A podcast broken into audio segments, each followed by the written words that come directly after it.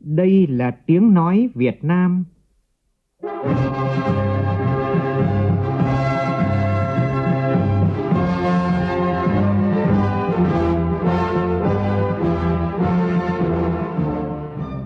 là tiếng nói Việt Nam,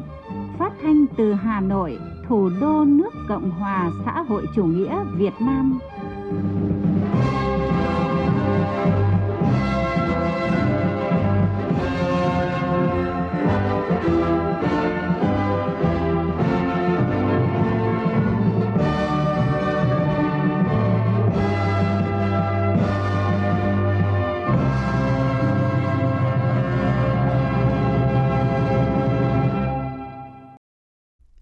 Kính chào quý vị và các bạn.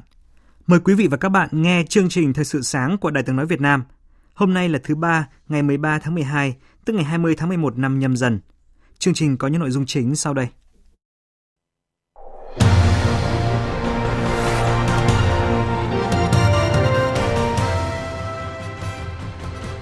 Thủ tướng Phạm Minh Chính dự diễn đàn doanh nghiệp Việt Nam Hà Lan, hội kiến Hoàng hậu Hà Lan Massima, Chủ tịch Thượng viện và Chủ tịch Hạ viện nước này – Việc lấy ý kiến nhân dân về dự án luật đất đai sửa đổi sẽ được xem xét quyết định tại phiên họp thứ 18 của Ủy ban Thường vụ Quốc hội khai mạc sáng nay. Dự kiến 15 giờ chiều nay, Hội đồng Nhân dân tỉnh Quảng Nam sẽ họp báo về vụ một người được cho là đại biểu Hội đồng Nhân dân tỉnh này có hành xử không chuẩn mực ở sân gôn. Tập đoàn Pochen chi 1.500 tỷ đồng thưởng Tết cho người lao động tại các nhà máy ở thành phố Hồ Chí Minh và một số tỉnh phía Nam. Trong phần tin thế giới, Liên minh châu Âu tăng ngân sách quỹ hỗ trợ quân sự cho các đối tác, trong đó có Ukraine. Chính phủ Mỹ có thể phải đóng cửa một phần vào thứ Sáu tới nếu Quốc hội không thông qua được biện pháp gia hạn ngân sách tạm thời.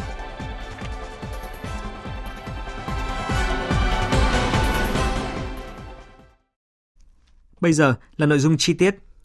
Thưa quý vị, tối qua theo giờ Việt Nam, trong chương trình chuyến thăm chính thức Hà Lan tại thành phố La Hay, Thủ tướng Phạm Minh Chính đã dự diễn đàn doanh nghiệp Việt Nam Hà Lan do Bộ Kế hoạch và Đầu tư, Đại sứ quán Việt Nam tại Hà Lan, Bộ Ngoại giao Hà Lan phối hợp tổ chức.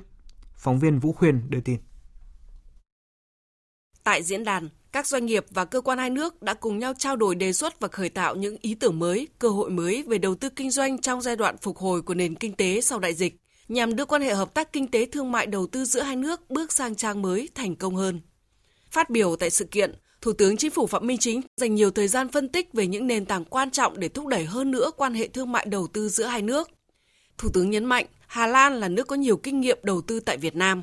Hà Lan là nhà đầu tư lớn thứ nhất trong số các quốc gia EU đầu tư vào Việt Nam, cũng là đối tác thương mại lớn thứ hai của Việt Nam ở châu Âu.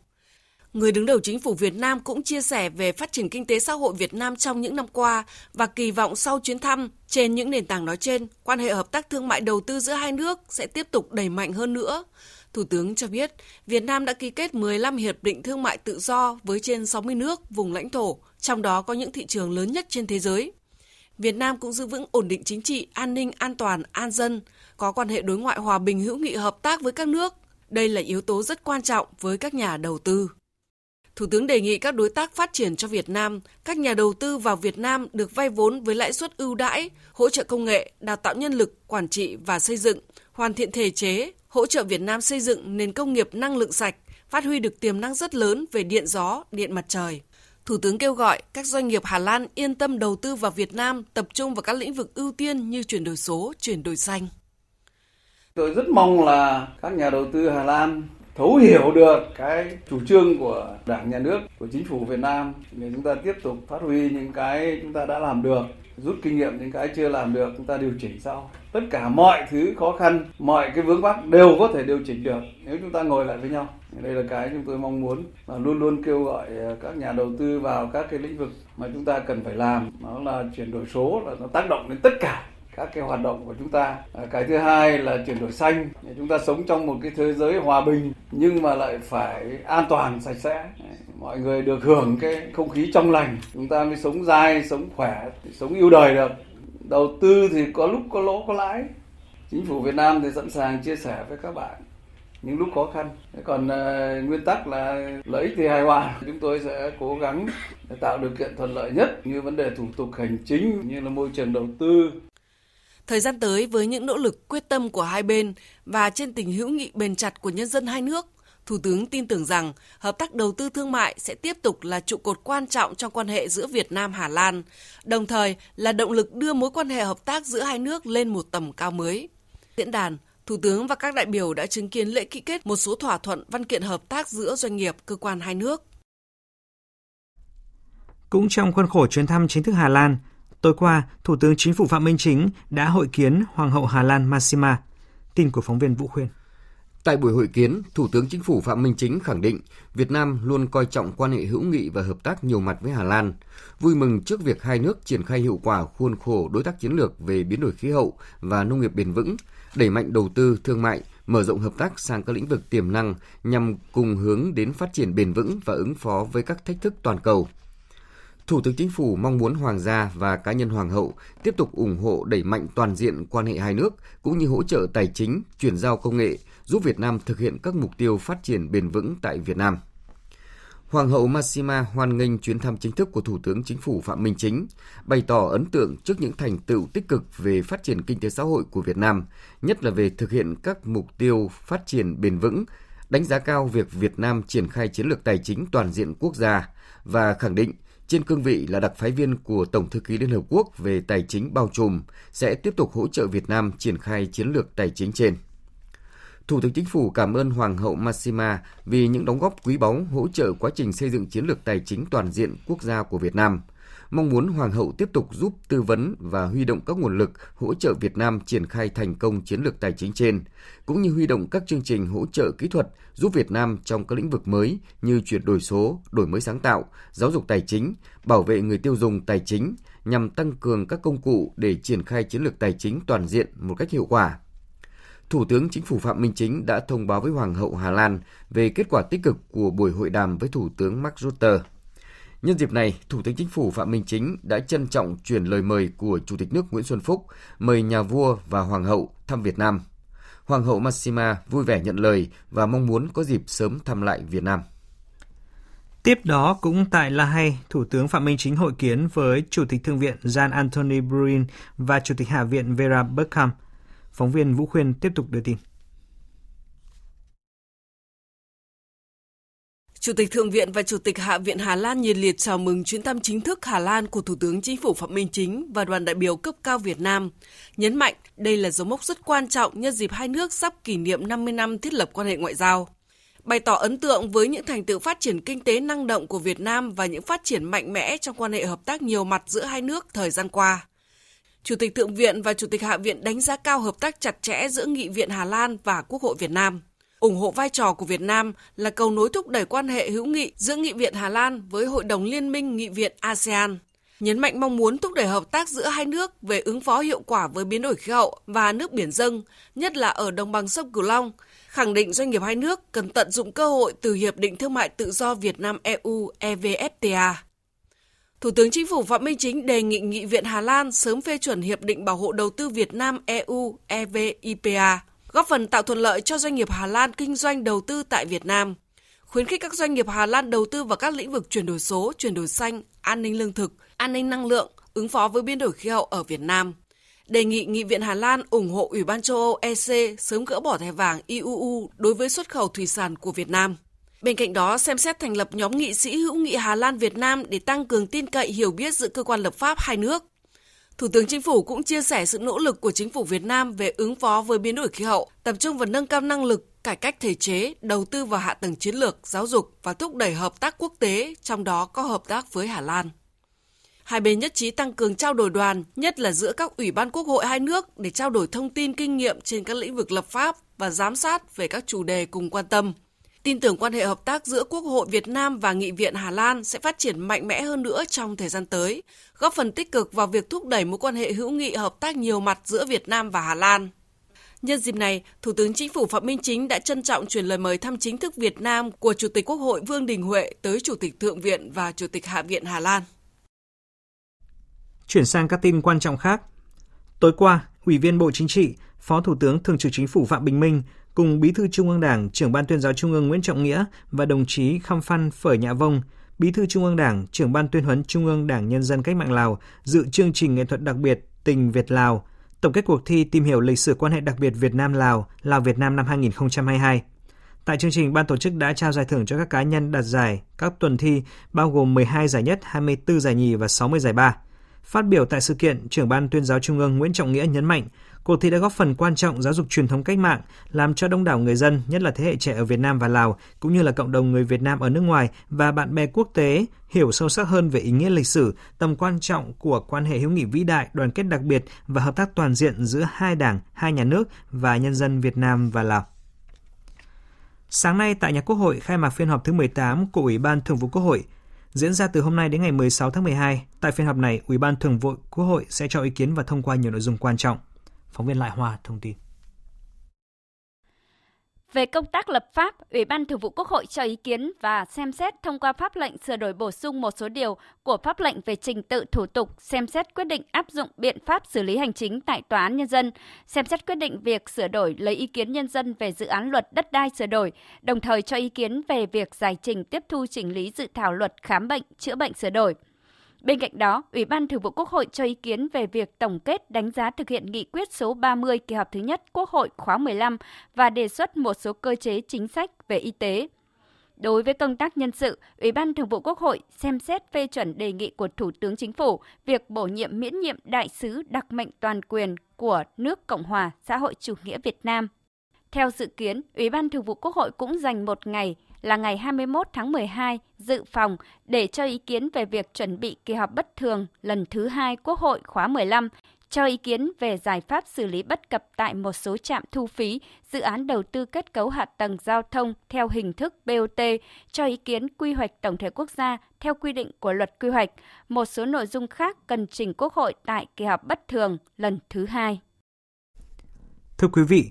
Đại hội đoàn toàn quốc lần thứ 12 sẽ được bắt đầu từ ngày mai đến ngày 16 tháng 12 tại thủ đô Hà Nội với khẩu hiệu hành động Tuổi trẻ Việt Nam khát vọng, tiên phong, đoàn kết, bản lĩnh sáng tạo. Thời gian qua, đồng hành với thanh niên lập nghiệp khởi nghiệp được xác định là chương trình lớn của Trung ương Đoàn Thanh niên Cộng sản Hồ Chí Minh.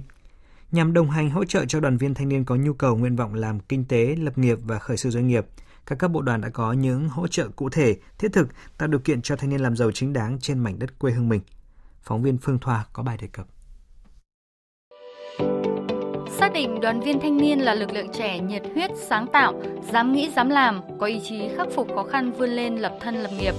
Những năm qua, tỉnh đoàn Tuyên Quang đã có nhiều hoạt động đồng hành cùng thanh niên trong lập thân lập nghiệp. Tổ chức đoàn cơ sở đã nắm bắt nhu cầu về học tập, nghề nghiệp và việc làm của đoàn viên thanh niên để từ đó chủ động tư vấn định hướng cho thanh niên. Bí thư tỉnh đoàn Tuyên Quang Dương Minh Nguyệt cho biết.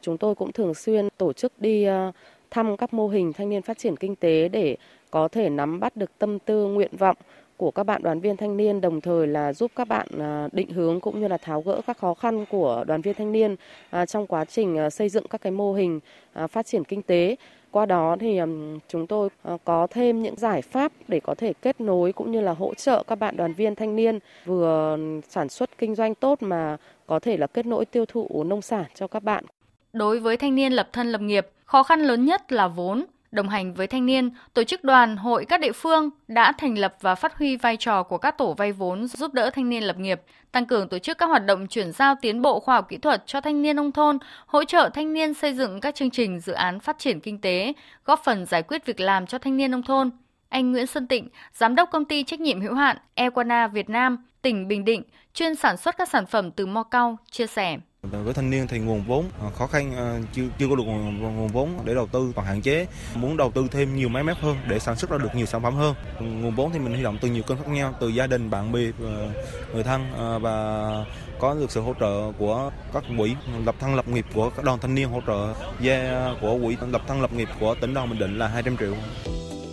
Theo Bí thư thứ nhất Trung ương Đoàn Thanh niên Cộng sản Hồ Chí Minh Bùi Quang Huy, thời gian tới, tổ chức đoàn tiếp tục đẩy mạnh phong trào chú trọng công tác phối hợp đào tạo nghề và chuyển giao khoa học kỹ thuật, hỗ trợ thanh niên tiếp cận với các nguồn vốn vay, xây dựng và nhân rộng những mô hình kinh tế hay, cách làm hiệu quả đến đông đảo đoàn viên thanh niên. Ban chấp hành Trung ương Đoàn đã tham mưu để vừa rồi chính phủ đã ban hành một cái đề án hỗ trợ thanh niên khởi nghiệp ờ, cái giai đoạn 2022-2030 Tôi cho rằng đây là một cơ chế rất tốt để chúng ta có cơ sở pháp lý để cụ thể hóa thành những cái chương trình, những cái giải pháp trong thời gian sắp tới của đoàn. Để thực hiện cái đề án đó thì trong đó có nhiều giải pháp rất là cụ thể. Ví dụ như xây dựng hệ sinh thái hỗ trợ vốn định hướng và xây dựng một cái khát vọng khởi nghiệp của thanh niên. Và tôi cho rằng là đó là cái yếu tố đầu tiên tiên quyết. Nếu như chúng ta không có khát vọng lập thân lập nghiệp ấy, nhưng người thanh niên không có cái ý tưởng để mà khởi nghiệp với sự giúp đỡ của các cấp bộ đoàn và sự chủ động của các đoàn viên thanh niên trên con đường lập thân lập nghiệp đã thay đổi cách nghĩ, cách làm, phát huy khả năng sáng tạo của mỗi đoàn viên thanh niên trong phát triển kinh tế, góp phần thực hiện chương trình xây dựng nông thôn mới nâng cao, kiểu mẫu và công tác giảm nghèo ở địa phương qua phong trào đồng hành cùng thanh niên lập thân lập nghiệp đã khẳng định vai trò của tổ chức đoàn trong đoàn viên thanh niên.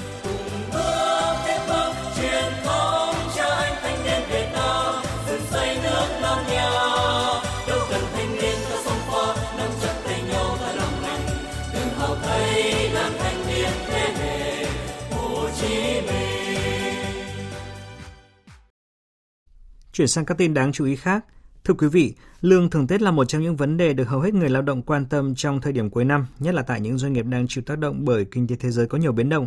ảnh hưởng trực tiếp đến đời sống lao động việc làm của nhiều người.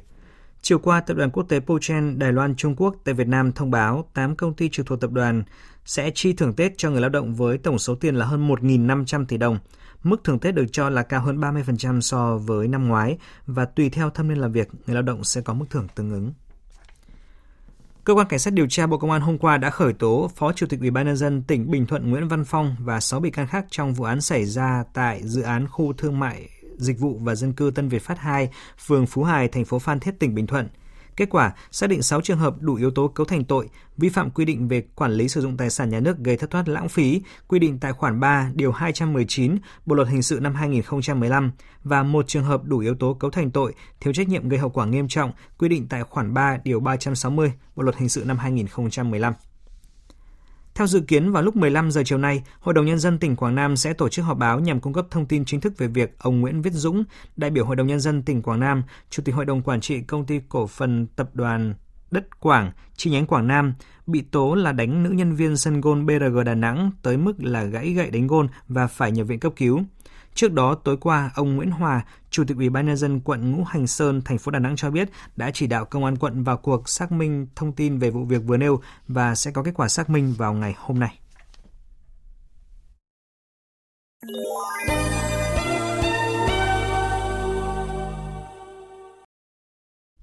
Xin chuyển sang phần tin thế giới. Các ngoại trưởng của Liên minh châu Âu vừa nhất trí bổ sung thêm 2 tỷ euro tương đương hơn 2 tỷ 100 triệu đô la Mỹ vào một quỹ vốn được dùng để chi trả cho hoạt động hỗ trợ quân sự đối với Ukraine và các đối tác. Theo Hội đồng châu Âu, Liên minh châu Âu nhiều khả năng sẽ tiếp tục bổ sung thêm ngân sách ở giai đoạn sau và con số này có thể lên tới 5 tỷ 500 triệu euro tương đương với 5 tỷ 800 triệu đô la Mỹ vào năm 2027 nếu cần thiết. Thư ký báo chí của Tổng thống Liên bang Nga Dmitry Peskov vừa cho biết, năm nay, cuộc họp báo lớn theo truyền thống của Tổng thống Putin sẽ không diễn ra. Thư ký báo chí của Tổng thống Nga Dmitry Peskov đã chính thức xác nhận năm nay sẽ không có họp báo lớn của Tổng thống Putin. Nó có khả năng được thay thế bằng một định dạng nhỏ. Ngoài ra, trong tháng 12 sẽ không có tiệc đón năm mới lớn ở Điện Kremlin. Theo truyền thống, tiệc chiêu đãi năm mới được tổ chức tại Điện Kremlin. Các nhà hoạt động khoa học, nghệ thuật, văn hóa, thể thao, chính trị gia, người đứng đầu doanh nghiệp và các tổ chức công được mời tham gia. Trong những năm gần đây, cuộc họp báo lớn của Tổng thống Putin được tổ chức trong khoảng từ ngày 14 đến 23 tháng 12. Tuy nhiên, việc chuẩn bị cho nó đã bắt đầu sớm hơn nhiều. Những tín hiệu đầu tiên rằng sẽ không có cuộc họp báo lớn nào trong năm nay xuất hiện vào cuối mùa thu. Vào giữa tháng 11, ông Peskov nói rằng nhà lãnh đạo Nga vẫn chưa quyết định ngày chính xác để tổ chức một số sự kiện lớn. Họp báo lớn là sự kiện truyền thống hàng năm được tổ chức ở Nga với sự tham gia của đông đảo các phóng viên Nga và quốc tế. Qua trả lời các câu hỏi, Tổng thống Putin làm rõ tất cả các vấn đề chính trị, kinh tế, xã hội trong nước mang tính thời sự và tình hình quốc tế. Ngoài ra, trong năm nay, thời điểm nhà lãnh đạo Nga đọc thông điệp liên bang trước Quốc hội vẫn chưa được xác định. Theo tin của phóng viên Đài tiếng nói Việt Nam thường trú tại Mỹ, nếu Quốc hội nước này không thông qua được biện pháp gia hạn ngân sách tạm thời, thì chính phủ Mỹ có thể phải đóng cửa một phần khi các khoản chi liên bang năm 2022 sẽ cạn kiệt vào đêm thứ Sáu tới. Lãnh đạo phe đa số tại Thượng viện, ông Chuck Schumer hôm nay đã khuyến cáo các nghị sĩ nên chuẩn bị hành động nhanh chóng về việc gia hạn ngân sách tạm thời thêm một tuần để Quốc hội có thêm thời gian đàm phán về khoản ngân sách cho chính phủ liên bang trong năm tài khóa mở tới. Cho đến thời điểm hiện nay, Quốc hội Mỹ vẫn chưa nhất trí về gói ngân sách dành cho các khoản chi nội địa, trừ ngân sách quốc phòng với mức chênh lệch giữa hai đảng vào khoảng 26 tỷ đô la Mỹ. Mặc dù tuyên bố chưa thấy khả năng chính phủ sẽ phải đóng cửa thực sự sau nửa đêm thứ Sáu tới, nhưng một số cơ quan liên bang Mỹ cũng đã bắt đầu công bố quy trình tiêu chuẩn để tạm dừng một số chức năng nhiệm vụ của chính phủ liên bang. Trước đó, Tổng thống Mỹ Joe Biden đã ba lần phải ký ban hành dự luật ngân sách ngắn hạn để tránh chính phủ liên bang bị đóng cửa do hết kinh phí hoạt động.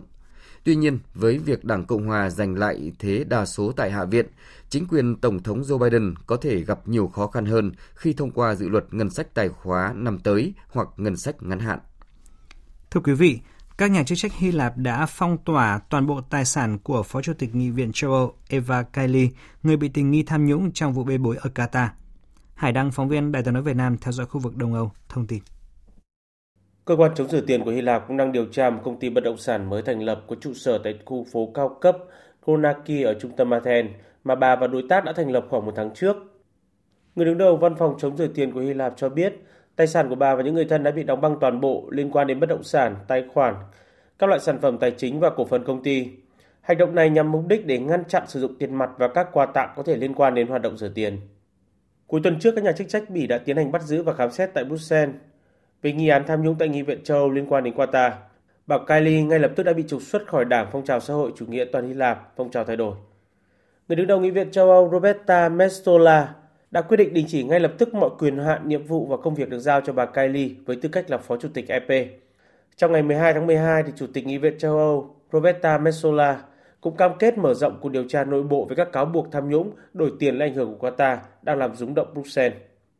Cùng ngày, Chủ tịch Ủy ban châu Âu Ursula von der Leyen đã từ chối trả lời các câu hỏi về mối quan hệ của Phó Chủ tịch Margaritis Shinat với Qatar tại cuộc họp báo.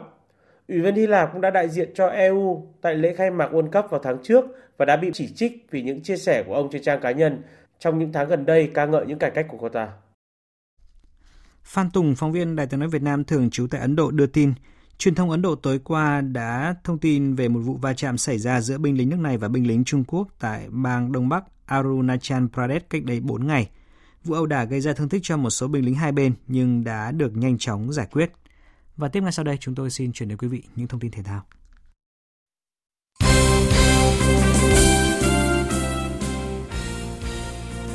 Tối qua tại quảng trường 30 tháng 10 thành phố Hạ Long tỉnh Quảng Ninh diễn ra nội dung thi đấu chung kết nhảy bục à, thuộc môn lân sư rồng trong khuôn khổ Đại hội thể thao toàn quốc lần thứ 9 năm 2022. Với trình độ kỹ năng tốt, các vận động viên lân sư rồng thành phố Hồ Chí Minh đã hoàn thành xuất sắc bài thi và giành huy chương vàng. Cũng trong tối qua tại nhà tập luyện và thi đấu thể thao tỉnh Bắc Giang, ban tổ chức Đại hội thể thao toàn quốc lần thứ 9 năm 2022 đã tổ chức khai mạc à, thi đấu môn vật dân tộc. Đây là môn thi thứ hai được tổ chức tại Bắc Giang trong khuôn khổ Đại hội thể thao toàn quốc sau môn đẩy gậy. Với chiến thắng 2-0 trước Hà Nam, chủ nhà Quảng Ninh tạm vươn lên dẫn đầu môn bóng đá nữ tại Đại hội thể thao toàn quốc lần thứ 9 năm 2022 với 4 điểm có được sau hai lượt trận. Trong trận đấu diễn ra chiều qua trên sân cửa ông, đội chủ nhà Quảng Ninh đã làm chủ thế trận trước Hà Nam và không mấy khó khăn khi giành chiến thắng nhờ các bàn thắng của Nguyễn Thị Vạn ở phút thứ 19 và Nguyễn Thị Thúy Hằng phút thứ 21. Ba điểm có được từ trận thắng này giúp Quảng Ninh tạm vươn lên dẫn đầu hơn Hà Nội và Hà Nam, những đội đang cùng có 3 điểm. Một thông tin đáng chú ý liên can đến World Cup 2022. Hai trận đấu bán kết World Cup 2022 được dự báo sẽ rất kịch tính và khó đoán với hai cặp đấu là Croatia chạm trán Argentina trong khi Maroc đối đầu với Pháp. Trận bán kết 1 sẽ là màn đối đầu giữa Á quân Croatia và Argentina trên sân Lusail vào lúc 2 giờ dạng sáng mai ngày 14 tháng 12. Trước trận này, hai đội đã gặp nhau tổng cộng 5 lần, trong đó có một trận hòa, còn lại Argentina thắng 2 trận và Croatia thắng 2 trận. Trong khi đó, nhà đương kim vô địch Pháp sẽ tiếp tục hành trình của mình bằng màn đối đầu với hiện tượng lịch sử Maroc ở bán kết 2 vào lúc 2 giờ sáng ngày 15 tháng 12. Trong lịch sử, Pháp và Maroc từng gặp nhau 4 lần, nhưng màn so tài sắp tới mới là lần đầu tiên hai đội đối đầu nhau trong một trận thi đấu chính thức.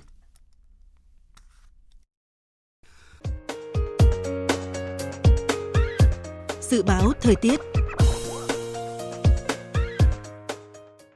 Bắc Bộ có mưa vài nơi, sáng sớm có sương mù và sương mù nhẹ rải rác, trưa chiều giảm mây, trời nắng, trời rét, có nơi rét đậm rét hại, nhiệt độ từ 11 đến 22 độ, có nơi thấp nhất dưới 9 độ. Khu vực từ Thanh Hóa đến Thừa Thiên Huế có mưa vài nơi, sáng sớm có nơi có sương mù, riêng phía Bắc trưa chiều trời nắng, phía Bắc trời rét, phía Nam trời lạnh, nhiệt độ từ 15 đến 23 độ. Khu vực từ Đà Nẵng đến Bình Thuận phía Bắc có mưa rào vài nơi, phía Nam ngày nắng đêm có mưa rào vài nơi, phía Bắc trời lạnh, nhiệt độ từ 19 đến 30 độ. Tây Nguyên ngày nắng đêm không mưa, nhiệt độ từ 14 đến 28 độ, có nơi thấp nhất dưới 13 độ. Nam Bộ ngày nắng đêm không mưa, nhiệt độ từ 21 đến 32 độ. Khu vực Hà Nội ngày nắng đêm không mưa, sáng sớm có sương mù và sương mù nhẹ rải rác, trời rét, nhiệt độ từ 11 đến 22 độ. Tiếp theo là dự báo thời tiết biển. Vịnh Bắc Bộ không mưa, tầm nhìn xa trên 10 km, gió Đông Bắc cấp 4, cấp 5. Vùng biển từ Quảng Trị đến Quảng Ngãi, vùng biển từ Bình Định đến Ninh Thuận có mưa rào vài nơi, tầm nhìn xa trên 10 km, gió Đông Bắc cấp 6, có lúc cấp 7, giật cấp 8, cấp 9, biển động mạnh. Vùng biển từ Bình Thuận đến Cà Mau không mưa, tầm nhìn xa trên 10 km, gió Đông Bắc cấp 6, có lúc cấp 7, giật cấp 8, cấp 9, biển động mạnh. Vùng biển từ Cà Mau đến Kiên Giang và Vịnh Thái Lan có mưa rào và rông vài nơi, tầm nhìn xa trên 10 km, gió Đông Bắc đến Đông cấp 5. Khu vực Bắc, giữa và Nam Biển Đông, khu vực quần đảo Hoàng Sa thuộc thành phố Đà Nẵng và khu vực quần đảo Trường Sa thuộc tỉnh Khánh Hòa có mưa rào và rông vài nơi, tầm nhìn xa trên 10 km, gió Đông Bắc cấp 5, riêng phía Tây cấp 6, có lúc cấp 7, giật cấp 8, cấp 9, biển động mạnh. Vừa rồi là những thông tin thời tiết, bây giờ chúng tôi tóm lược những tin chính đã phát trong chương trình.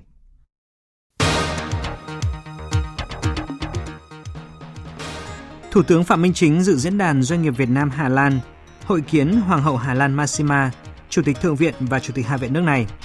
Tại các sự kiện vừa nêu, Thủ tướng khuyến khích các doanh nghiệp Hà Lan đầu tư vào các lĩnh vực chuyển đổi số, chuyển đổi xanh, an ninh lương thực, an ninh năng lượng, ứng phó với biến đổi khí hậu ở Việt Nam. Đề nghị Nghị viện Hà Lan ủng hộ Ủy ban châu Âu sớm gỡ bỏ thẻ vàng EU đối với xuất khẩu thủy sản của Việt Nam và tiếp tục hỗ trợ Việt Nam triển khai chiến lược tài chính toàn diện quốc gia.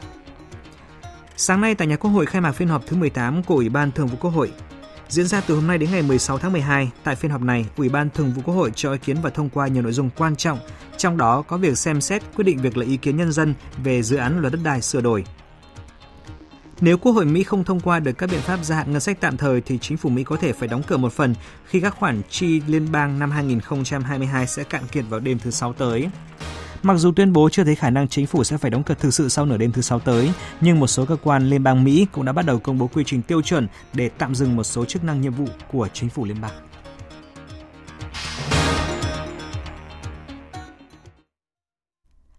Thời lượng dành cho chương trình Thời sự sáng nay đến đây đã hết. Chương trình do biên tập viên Hoàng Ân biên soạn với sự tham gia của phát thanh viên Hoàng Sang, kỹ thuật viên Hồng Vân, chịu trách nhiệm nội dung Hoàng Trung Dũng, Xin kính chào tạm biệt và hẹn gặp lại quý vị trong những chương trình sau.